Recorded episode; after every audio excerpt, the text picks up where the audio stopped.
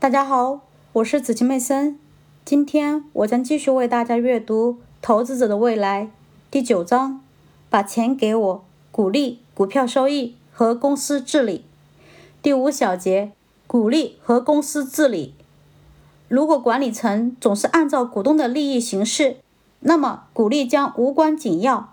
但是，对大部分公司而言，鼓励在培养股东与管理层之间的相互信任中。以及对于确保管理层关于利润声明是否真实可信是一个重要因素。当安然危机在2001年秋天摧毁股票市场信心时，我认识到了这种信任是多么重要。安然的故事十分吸引人，他从一个微不足道的家用天然气管道经营商变成了世界上最大的能源交易者。在2000年8月。当安然公司处于市场巅峰时，它是美国最大的五十家公司之一。当时，它的市场总价值将近七百亿美元，领先于通用汽车、福特和雪佛龙等许多巨型公司。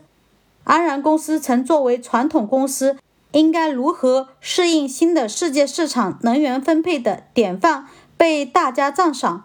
财富杂志连续六年把它排在了最佳创新公司的前列，并且把它称作美国最令人羡慕的五家公司之一。安然成为新经济条件下公司的标准，但是这个新型公司也在自我炒作。它通过在资产负债表中隐藏负债来显示利润的稳定增长。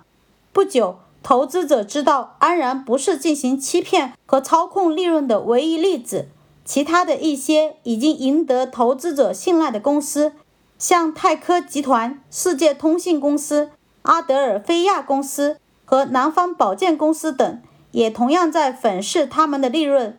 甚至一些蓝筹股公司，像通用电气，也出现了同样的问题，尽管在利润上伤痕累累。但大部分公司管理人员并没有丢失他们的道德操守。我意识到，真正的问题是股票价值最主要的来源——股利。它已经成为投资者盲目关注公司短期业绩、美国税收体系以及管理层股票期权发放过多的替罪羊。这些才是导致投资者信心危机的罪魁祸首。